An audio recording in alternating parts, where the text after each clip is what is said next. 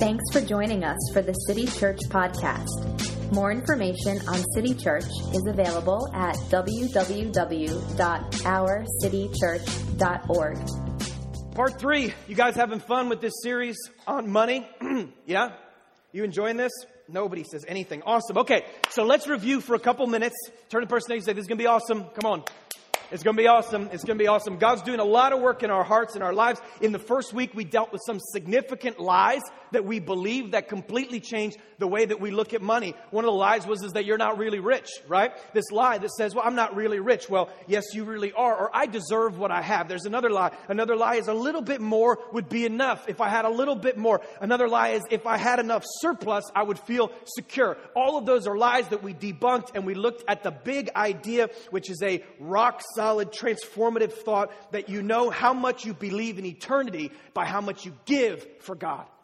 And that idea may make you uncomfortable. It makes me challenged, stretched, that I know how much I believe in the eternal things by how much I give for God in this life. And so you can look back at week one if you want if you say oh i don't know about that thought go back to week one listen to the whole sermon and uh, i pray god speaks to you. Last week we looked at first steps. How many of you were with us last week and walked through this process of first steps? Great three of us were there. Awesome. And so we talked about the preeminence of jesus and this one was this one was uncomfortable. I mean the preeminence of jesus and how we declare his preeminence and i showed you a pattern throughout scripture that we declare that you are first in all things by giving first right? And so this is a radical idea one that often you know stretches us. We talked about giving and then establishing a budget and then killing debt, some very practical pieces of the puzzle to help us get free and to find victory. And these have been, you know, I know for many of us, very painful two weeks where God started to chop at us and cut at us and convict us and speak to us.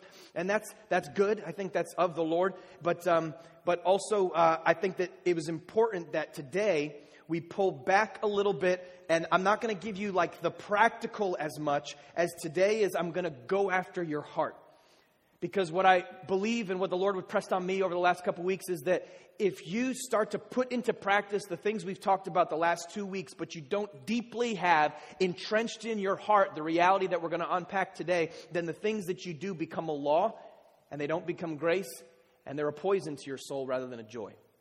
And so it's critical, critical, not just to do the right things, but to do the right things from the right heart. So if you have a Bible, go to Acts chapter 20. Acts chapter 20, we're going to start there, and, uh, and the Lord's going to speak to us in a significant way today. Acts chapter 20. If you don't have a Bible, that's okay. I can just, uh, I'll read it out, but um, just hang out really on just a few verses today, starting in verse 32. We're going to read it, and uh, then we'll unpack it a bit. Here we go. Acts chapter 20, verse 32. And now I commend you to God and to the word of his grace, which is able to build you up and give you the inheritance among all those who are sanctified. I coveted no one's silver or gold or apparel. You yourselves know that these hands ministered to my necessities and to those who are with me. In all these things, I have shown you that by working hard in this way, we must help the weak. And remember the words of the Lord Jesus, how he himself said, It is more blessed to give than to receive. Let's pray. Thank you for your word, Jesus. Thank you for the opportunity to gather as a family and read your word. God, we know that it's life to us, that your word is life to our souls. Jesus, I know that every one of us is at a different place um, in every area of life, virtually, and, and specifically in the area of money. All different stories and issues and struggles and stresses and bills and debts and desires. Lord, I pray that today you would divinely custom fit these words to each of our lives. Speak to us. God, we're not interested in hearing a man, we want to hear from God. And so I pray that by your Holy Spirit, you would speak to each of us in a profound way. Lord, let these words come alive and clarify who you are and ignite something new on the inside of us. We love you, Jesus. We honor you today. Amen. Amen. All right. You know, if, um, if you know much about history, you know that 1776 was a pretty significant year in the history of this particular country that a bunch of colonial leaders gathered together in that year, drafted a document that would shape the future of our uh, nation in many ways. And these words, I'm sure you've heard before, uh, stood at the very beginning of that declaration. It says this that we hold these truths to be self evident, that all men are created equal, and that they are endowed by their Creator with certain inalienable rights. Among these are life, liberty, and the pursuit of yeah, pursuit of happiness. Benjamin Franklin later wrote about that, that the Constitution only gives people the right to pursue happiness. You have to catch it yourself, right? and so for the last 200 years, people have been seeking to catch this happiness. And so happiness has become something that used to be a collective ideal but in the last 200 years of our nation's history, we have shrunk it down and made it a personal ambition more than a collective ideal. And so happiness is all about obtaining something for myself. And specifically around this time of Christmas, the temptation is that happiness gets bottled in the new thing that I get right? And so happiness can be found in the new something, fill in the blank, right? The new something. And so there is a certain degree of satisfaction or happiness in new things. I mean, right? You bought that new sweater and you kind of you wear it and you're like, boy, I like this sweater. It feels good. And there's a degree of happiness that comes with that, or a new jacket or a new car. It's got that incredible new car smell. Right? I don't, mine doesn't have the new car smell, but you know the smell if you have a car that does, and it's like, I love that smell. It's like plasticky, leathery smell. It's nice this new thing. You know, maybe you got a new TV and it's, you know, it's got that kind of fun excitement to it. And what we know, most of us, is that the enjoyment from these things does have a shelf life, that it doesn't last, right? Jesus talked about this multiple times, so did Paul. Jesus said that life does not consist in the abundance of things. Paul said that you can take hold of that which is truly life. And in American culture, we've been deeply pursuing happiness through possessions for a long time. And it's not exactly working out. Let me hit you with some statistics. Since 1972, about one third of Americans would describe themselves as very happy, according to surveys found by the National Science Foundation. One third. So that means two thirds of Americans are not very happy. And since 2004, the share of Americans who identify themselves as optimists has plummeted from 79 to 50 percent, according to a new Time poll. Meanwhile, more than 20 percent of us will suffer from mood disorders at some point in our lifetime, more than 30 percent from anxiety disorders. By the time we're 18, 11 percent of us will have been diagnosed with depression. According to the 2012 World Happiness Report published by the Earth Institute of Columbia University, the U.S. ranks 23rd on a 50 country happiness index, far behind number one, you'll never guess. Iceland. Number two, New Zealand. Number three, Denmark, trailing Singapore, Malaysia, Tanzania, and Vietnam. So, what we see here is that we have a people who are incredibly wealthy, richest per capita place on the planet. We are incredibly wealthy, and yet we're ranked 23rd out of 50 happiest places in terms of the personal people that live here. And so happiness has been something that's been dodging our culture as we pile up more stuff. It's not actually creating the happiness that we've been longing for. And you know this. I mean, I'm not telling you anything you don't know, right? You know that the, that the, that the thrill of the new thing wears off. And there is a certain happiness. And gosh, I got this new car. I love to drive it. It's very exciting. And two months later, it's like, eh. You know, and the, the gifts you get on Christmas are exciting now. And then January 20th, it's like, yeah, they're cool. They're fine. I mean, it's, it's, it's, it is what it is. It has that flavor and then it wears off. Now, in Acts chapter 20, I want to give you a little bit of the background of what's happening here. The Apostle Paul is going to unveil for us a different way of living, a higher realm of happiness. And uh, what I want to press on you today is if we don't get this, the things we've talked about the last two weeks don't fit in a kingdom lifestyle. That you've got to get a passion or a vision of what it means to be truly happy in order to experience real life inwardly. So let me give you some background about this passage that we just read a second ago. Paul is saying this to the Ephesian elders. He spent about three years discipling these people, and these are leaders of the church of Ephesus. It's a place in Turkey that Paul's been investing his time, seen lots of people meet Jesus. He's gone through crazy stuff with these guys. He's seen miracles, he's seen, you know, crazy life and death situations, all types of stuff. And in the midst of these three years, Paul has developed deep, intimate friendships with these people. Now he tells them in the beginning of chapter 20, hey guys, I'm going to Jerusalem. And they freak out. And they're like, don't go to Jerusalem. There's religious zealots in Jerusalem that are going to kill you, Paul. You can't go to Jerusalem. And Paul says, I have to go. God's called me to go. He's told me to go. I need to go. And so they go back and forth. And they finally say, okay, go. And now Paul is going to speak for us the last words to these Ephesian elders before he departs. And the words are loaded with substance because he's uh, going to unveil for us what makes the soul truly happy. So let's start in verse 32. He says, And now I commend you to God and to the word of his grace, which is able to build you up and give you an inheritance among all those who are sanctified. This is the first thing Paul says. He says, I'm going to commend you to God and to the word or the story of his grace, right? I'm going to commend you to this story because the story is what's going to build you up. The story is what's going to bring an inheritance. When you get this, when you understand the word of grace spoken, it does this in your life.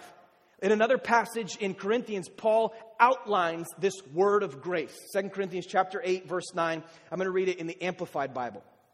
He says this, for we are becoming progressively acquainted with and recognizing more strongly and clearly the grace of our Lord Jesus Christ. Now he's going to unpack what it is. In that though he was so very rich, yet for your sakes he became so very poor, in order that by his poverty you might become abundantly supplied. So, what is the word of his grace? Because this is where we start.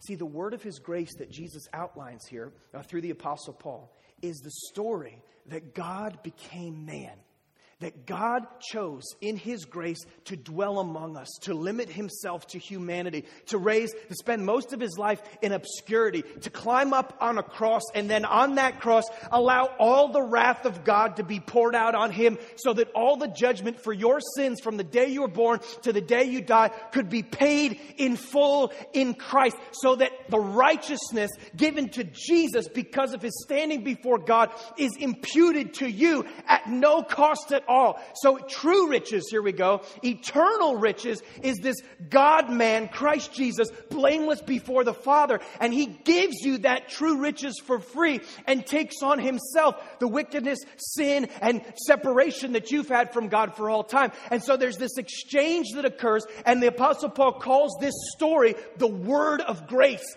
the word of his grace. And it's this word of his grace that gets on the inside of us and starts to do supernatural things. And so we see the Creator becoming the curse. And it's this word of grace that stirs up inside of us. I want to give you quickly today four observations to consider from this passage. If you want to write them down, you can. Four observations that will help you as we go on this journey towards understanding the hiding place of happiness. Observation number one real life begins with a grace encounter. Real life begins with a grace encounter. See, all the things that we've talked about in the area of management of money and giving and generosity, if the grace encounter is missing, it becomes a law and a burden and a bondage. But if you have this grace encounter, you start to experience real life on the inside. Real life begins with a grace encounter. A grace encounter. You see this in the story of Zacchaeus, right? If you know that story, you know that Zacchaeus was a tax collector and he was someone that was in disobedience to God, and Jesus is walking by, and everybody hates Zacchaeus because he had been robbing the people of their money. And Jesus walking by, and he looks at Zacchaeus, and in a moment he says, Zacchaeus, I want to spend time with you. And in this moment, this grace encounter, something supernaturally shifts in the life of Zacchaeus. And he looks at Jesus and he says, I'm going to give half my possessions away, and anyone I've ever wronged, I'll pay back double. What happened to this guy? Grace. He encountered grace. Real life begins with a grace encounter. Real life begins with a grace encounter. Look at verse 33. I coveted no one's silver. This is the Apostle Paul speaking to the Ephesian elders. I've coveted no one's silver or gold or American apparel. He didn't want any of their stuff, right? that was a lame joke. You can laugh. Okay, so so verse 33, he says, I didn't covet any of their stuff, right? So what does covet mean? It means to wrongfully desire something that belongs to another. You can covet their car, you can covet their wife, you can covet their house. And we do live in a culture where I would propose to you that coveting is far more frequent than you may think.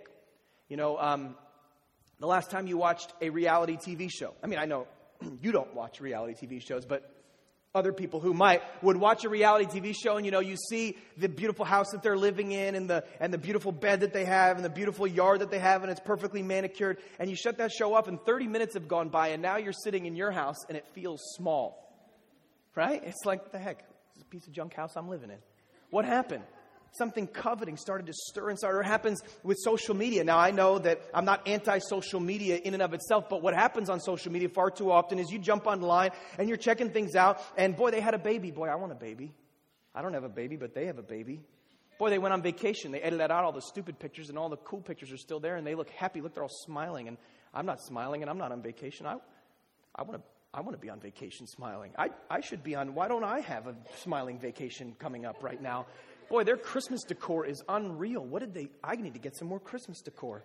I don't have enough fluffy ornament things in my house. I mean, this is what happens. Yes, it does on the inside of you. And that's what's happening there is a coveting desire to want something that's not yours. And Paul sets an example here and he says, listen, I've experienced this grace encounter. I haven't coveted anybody's stuff. Second observation I want to make a grace encounter leads to new ambitions.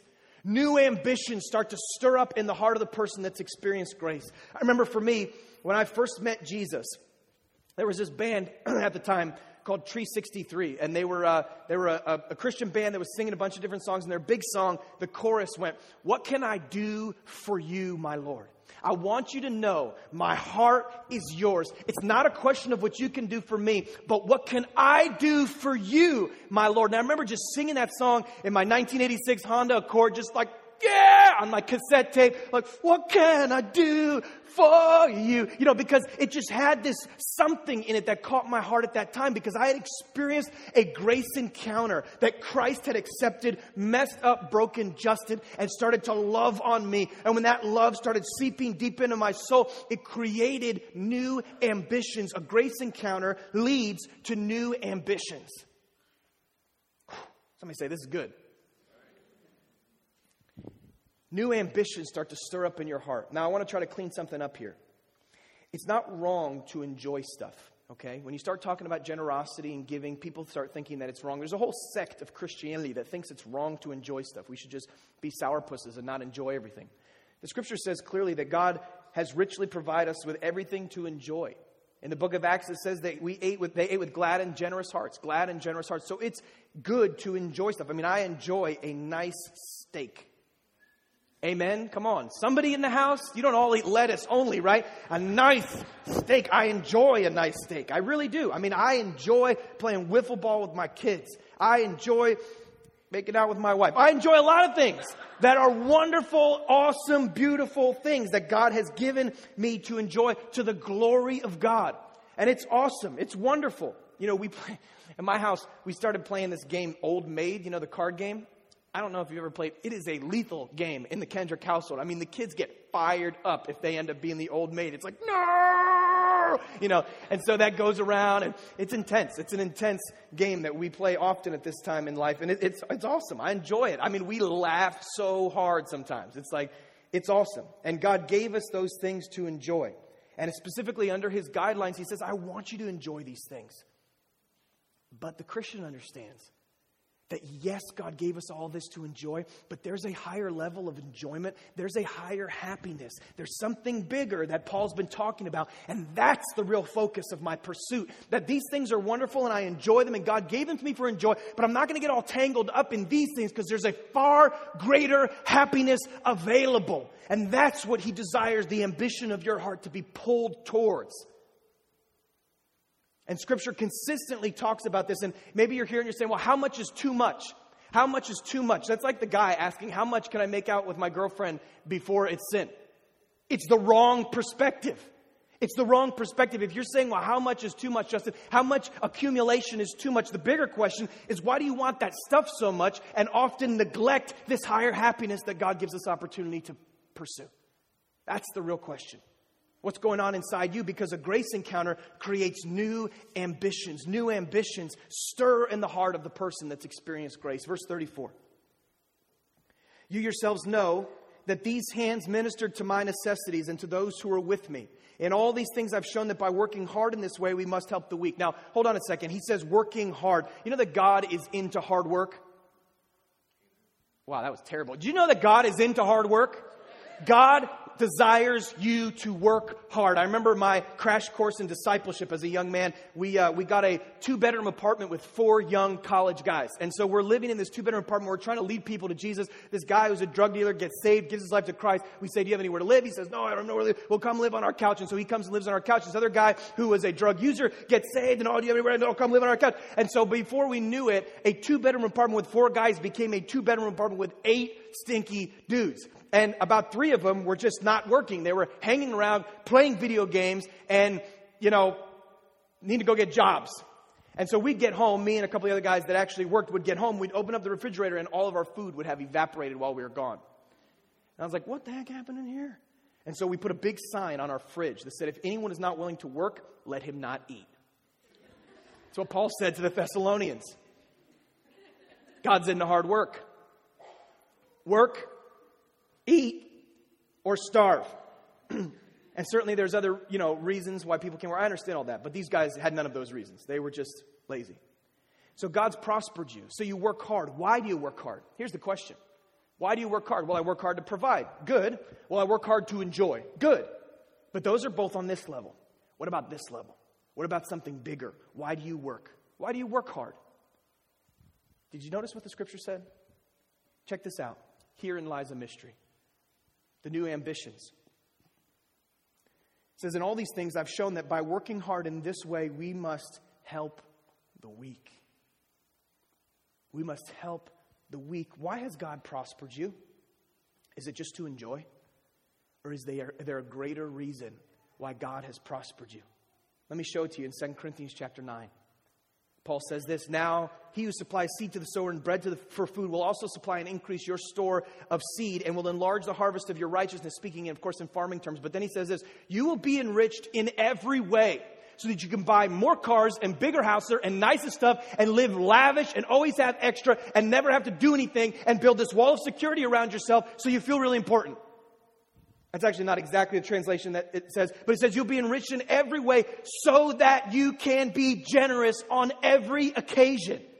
That's why Genesis chapter 12 talks about Abraham and how God's going to bless him. And he says, I will make you a great nation and I will bless you and make your name great so that you can feel important and have big stuff and have action figures made about you. No, that's not what he says. He says, I'm going to make your name great so that you will be a blessing. I told you I'd give you four things. The fourth, third thing I want to give you today is that my excess is someone else's answer to prayer. My excess is someone else's answer to prayer. God blesses me so that I can enjoy it. Sure, God blesses me so that I can provide. Sure, but those are on this level. God's got a higher level for you and He wants your ambitions. He wants your desires. He wants your heart. He doesn't want a law of giving. He wants a grace of giving. He wants you to tap into a higher happiness. And that higher happiness is only found when you start to realize that I've been blessed so that I can be a blessing. Good preaching. Thank you. So I work hard. I budget. I give first. I, ca- I, declare his preeminence in my money by giving before I pay my mortgage. We talked about that last week. So that when the opportunity arises, like the Good Samaritan, I can see the need and I've got some coin that I can put towards it in the moment. That's beautiful. Let's finish this verse in 35.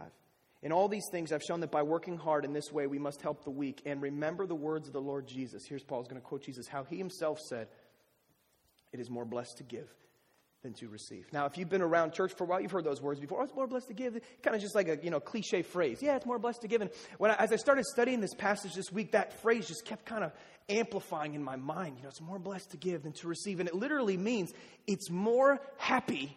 Check this out. It's more happy by comparison so it's a comparison in the Greek. So, in other words, saying by comparison, it's happier for you giving than it is getting. The Amplified Bible says it like this it makes one happier to give than to receive. The message translation says, You are far greater, happier giving than getting. In other words, there's a hiding place where happiness has been, and you can stockpile all your stuff and accumulate all your things, and you can experience the happiness found in receiving that lasts only for a little while, but there's a greater happiness available. There's a bigger happiness available, but it's only accessed when your heart starts to shift on the inside. So here's what we see God's intention is to break into your heart with this word of grace, this story of grace, that He shows you that God made Him who knew no sin, Christ, to be sin for us, that we might become the righteousness of God in Him. And we stand before God blameless, holy, and righteous without any sin in our lives. And we realize that we've been justified freely by His grace. And it stirs inside of us new ambitions. It starts to germinate new desires on the inside of our soul. And now we begin to reach beyond just filling our own souls, but our souls are already full in Christ, and so it enables us to live with an open hand. I told you I'd give you four things, and I want to end with this idea that true happiness is hidden in Christ inspired generosity. True happiness is hidden in Christ inspired generosity. Friend, you've spent too long with an empty heart and a closed fist. And you wonder why the stuff doesn't do it. It doesn't do it because only Christ can fill that place in your soul and inspire in you an open hand that makes life worth living. It makes life come alive. I remember when uh, I was a, just a new believer in Jesus, you know. and um, and uh, I was in I was at uh, a Christian event, and at that time, you know, it was cool to wear Christian T-shirts. Maybe you remember those days. And I had a super cool Christian T-shirt, and it was in the days where you'd wear like two T-shirts on top of each other. Did anybody else do that? Okay, just me. Great. So I had two T-shirts on, and uh, and I had my cool Christian T-shirt on the outside, and I was a new Christian, feeling pretty cool with my cool Christian T-shirt. And I'm, you know, just hanging out, and another friend of mine who's a Christian comes to me and says, "Man, that is a cool Christian T-shirt." And I was like, "Well, thank you." I mean, I was already aware of that, but you've affirmed it, and that's good. And so I felt important, you know. And in that moment, I just sensed a little prick of the Holy Spirit just say to my spirit, Give him your cool Christian t shirt right now. And I mean, here it is a t shirt, 15 bucks. I mean, it was state of the art. I mean, it was nice. I mean, but still, it was like, Lord, really? I mean, I am cool vicariously through this t shirt. Are you sure? And I remember in the moment, and this is this is stupid, but I had two t-shirts on, so it wouldn't be awkward. You know, I wouldn't be t-shirtless. And so I, I, I took the shirt off and I just handed it to him. I remember the look on his face, like, "What are you doing?" And I handed him. I said, "Here, it's your shirt now." And he was like, he was like, thanks. And he just took the shirt and I remember I was a brand new Christian at the time. Brand new Christian. I remember giving him the shirt and like this like torrent of happiness like filled my heart. It's like it was a it was like wow. I enjoyed giving that t-shirt more than I enjoyed wearing it. I'm more happy living with an open hand than I ever could be trying to control everything with a closed fist.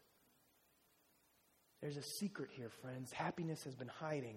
And if you're not intentional about it, you're going to miss it.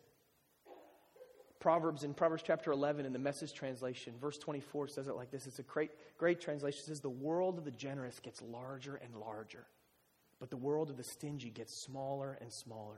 See, as we talk about generosity the last couple of weeks and we talk about giving, I've said this every week, and I'm going to say it again that I, I don't want your money. Genuinely, do not want your money. I desperately want your heart for God. Desperately want your heart. And that's what God's after. He doesn't need your money, and He doesn't want it, but He wants your heart. And you can live your whole life trying to control things and trying to build your surplus and trying to always have more than enough and always be in control and all of this stuff. But when you start to le- learn that an open hand is actually a life worth living, that when your heart's full because of grace, it enables you to be free with what you have. When you experience that, you're really living really living. And it opens up for you a whole new level of happiness because it's been hidden there all along in Christ inspired generosity. Maybe you know the story about Jim Elliot and uh, the missionary, young missionary who spent years training and preparing to go to a village in South America where people had never heard about Jesus. And so, him and three of his friends prepare and do all this stuff. They fly airplanes overhead and drop off gifts for weeks so that the people feel encouraged. And when they come, they'll be accepted. They do all this preparation. They pray, they go through classes, they do all this stuff. And finally, on January 8th, 1956, Jim Elliot and three friends land in the jungles of South America to proclaim the gospel to this new native tribe who has never heard the name of Jesus. They land the plane and immediately they're, they're attacked by this tribe. All of them are murdered. Their bodies are found floating downstream.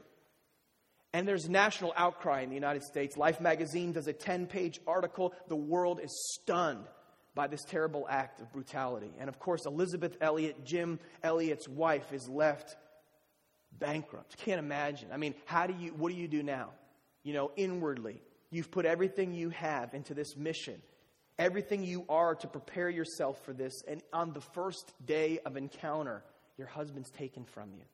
If there was ever a time to recoil back in, to lose sight of the fact that the world of the generous gets larger and larger, if anybody had an excuse to ignore that truth, maybe it was Elisabeth Elliot.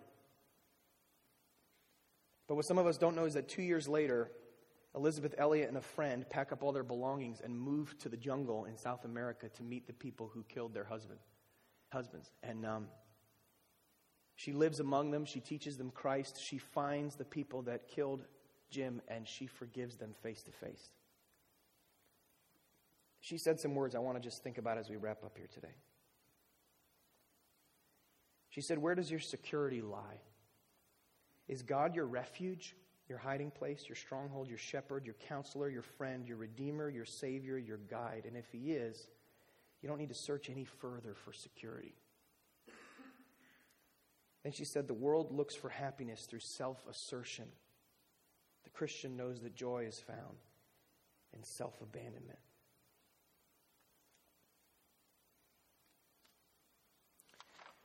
True happiness, life indeed, in Christ inspired generosity. We taught you a lot of principles the last two weeks, taught you principles of giving, the preeminence of Christ, budgeting, killing debt, and all these things. And we'll get even more practical before this is over. But here I want to pause. And if you do all that stuff, but your heart doesn't encounter grace, and you don't do it out of a flow of generosity, then you've missed the point completely.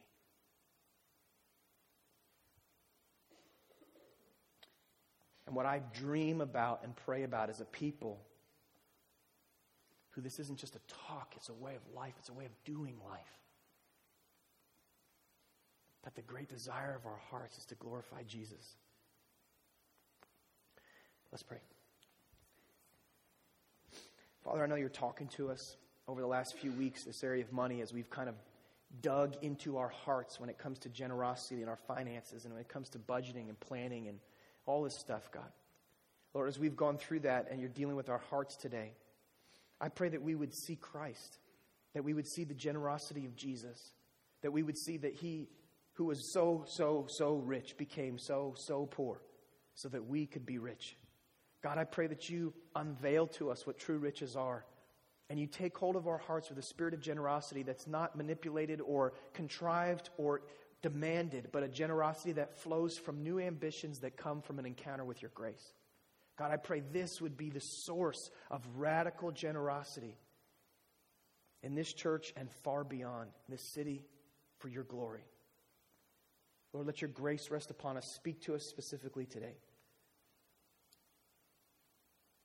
In Jesus' name, amen. We hope you've been challenged and encouraged by this City Church podcast. Visit City Church at www.ourcitychurch.org